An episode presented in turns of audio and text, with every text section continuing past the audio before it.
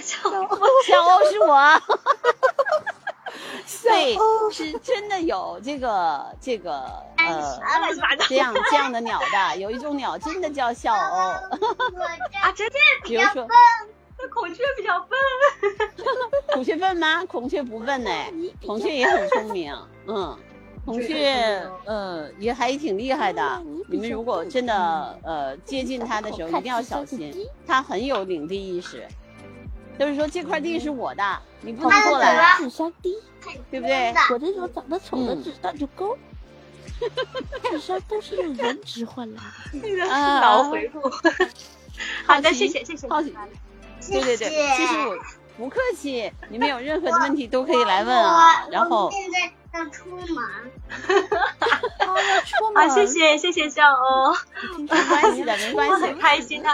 然后我觉得是这样，我们每一周我都会开这种就是这种给孩子们的房间的，然后他有任何问题都可以来问啊，对吧？然后有咱们都多交流。每个周末我们都可以听到笑阿姨说话，好吗？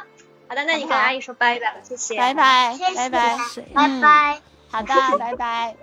不会生气啊，不会生气。笑欧就是我，对啊，我要起这个名字就是为了让大家喜欢嘛，就是我就是鸟之一嘛，对呀、啊，我也是鸟了呀。莫肖恩，嗯，而且笑欧确实有这样的一种鸟，笑欧啊，对，你们查一查，它叫声就是啊嘎嘎嘎嘎，是一样的。这什么叫？真的很好听，样子很好看。你看照片，就是我这个照片上面就是它啊。对，它在中国看不见的，一直是我向往的鸟类，所以我就用了它的照片。长得像个猫头鹰，嗯，有一点像，嗯，但它特别喜欢吃鱼，抓鱼能手，超级。属兔属于兔子还是老鼠？属兔是兔子还是老鼠？它既不是，对，它既不是老鼠，也不是兔子，它就是属兔。啊，对，它就是属兔的一种，那它是一种如果说大的头像老鼠，耳朵像兔子，对，它的头像老鼠，耳朵像兔子，但是它是一个单独的科，嗯，它的样子也长得特别好看，对吧？然后而且它的耳朵是能够立起来的。我的一个朋友刚刚发生什么事啦？嗯，然后呢，我有一个好朋友，他就在新疆的伊犁，他就是专门研究属兔的。戴耳机啊？对，嗯。所以属兔的样子确实很漂亮，对吧？然后耳朵是竖起来的，然后胖胖的，因为他以前呢，就是他现在是国家2级保护动物，嗯。然后你们有时间如果去新疆，你们可以在要慢慢的看什么呢？他想问今天早上我们看了动物多样性里面那个马，就是打架那2只马叫什么来着？他想问那个马为什么会灭绝？野马啊，对，野马它为什么会灭绝？啊，有很多的原因啊。普氏野马灭绝，一个是就是人类的这个草场越来越多了嘛，然后这个马其实就没有它的生存空间了。那个马你想想，它需要的领地范围特别大才能跑起来，对吧？然后那人越来越侵染这个地方，然后牧羊的人越来越多，然后杀马的人越来越多，把这些马然后还驯养，那野的就越来越少了，后来就基本上快灭绝了嘛，嗯。灭绝了很多的鸟类，很多的这种比如说白犀牛，世界上最后一个白犀牛已经死掉了，再也看不见白犀牛了啊！我们特别就是所有的动物界的人就看着它，就是我们想了很多的办法，就是让白犀牛有可能再生下一只小牛，但都没有成功，所以白犀牛就被这些野生动物保护的人眼睁睁的看着灭绝了。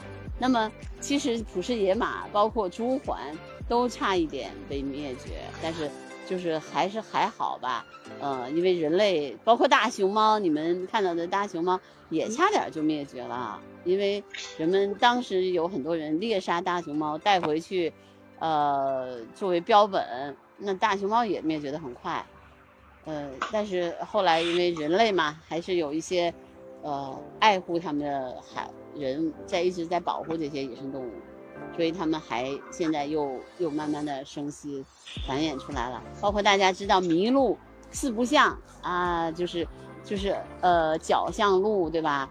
然后蹄子像马，四不像，那它也差点灭绝啦，但是也是人类的这个保护。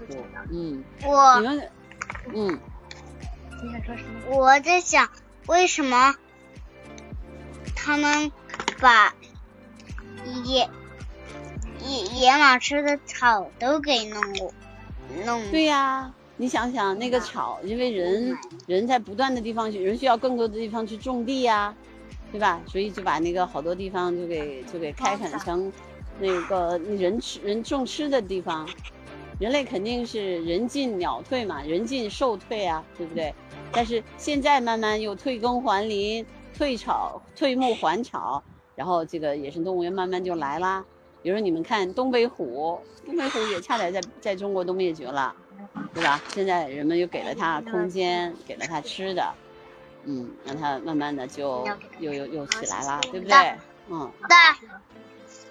大熊猫差点为什么也会灭绝？因为你想大熊猫，你们看着在公园里面，熊猫个头很大，对不对？它需要的领地也特别大，需要的地方也很大。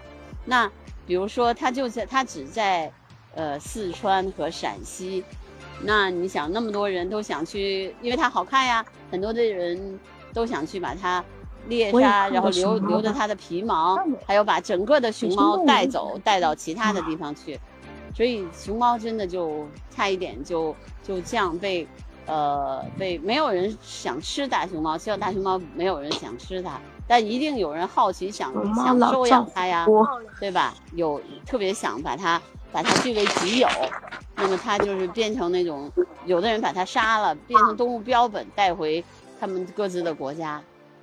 啊，所以这个也是当时就是西方列强他们侵入中国之后他们干的坏事儿，对。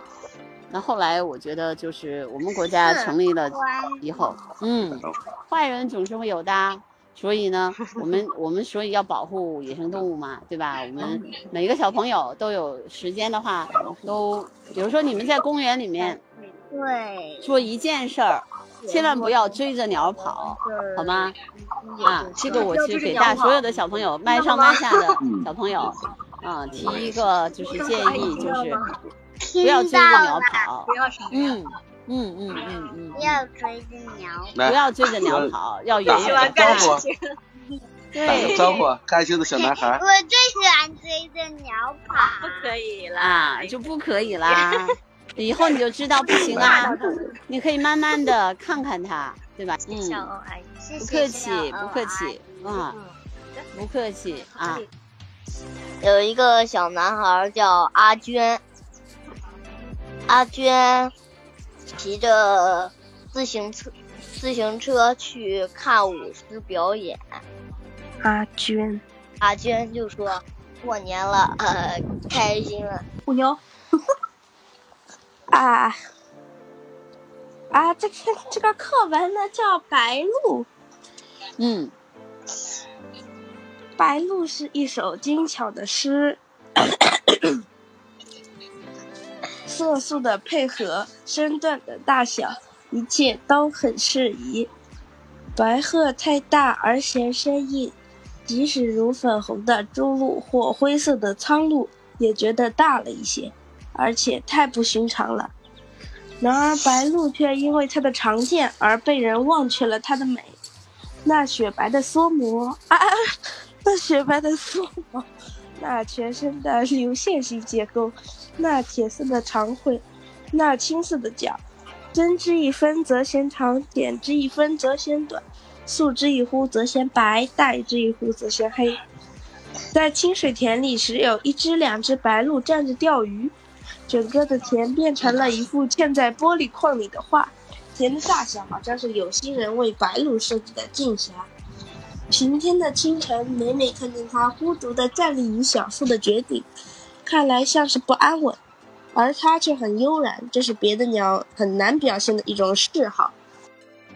我们这边白鹭非常多的，秦淮河两岸，包括我小时候我们在安徽，有一片山林里面，家旁边有水库，小时候他们就叫我鹭鸶，我们这里说叫鹭鸶，就是因为小时候长得瘦，我们老家话叫三条筋，说瘦的就像鹭鸶一样，大家如果感兴趣的话，我真的希望跟你们做朋友。然后我们每周，我们周末星期六或者星期天，我都会开麦跟小朋友们交流。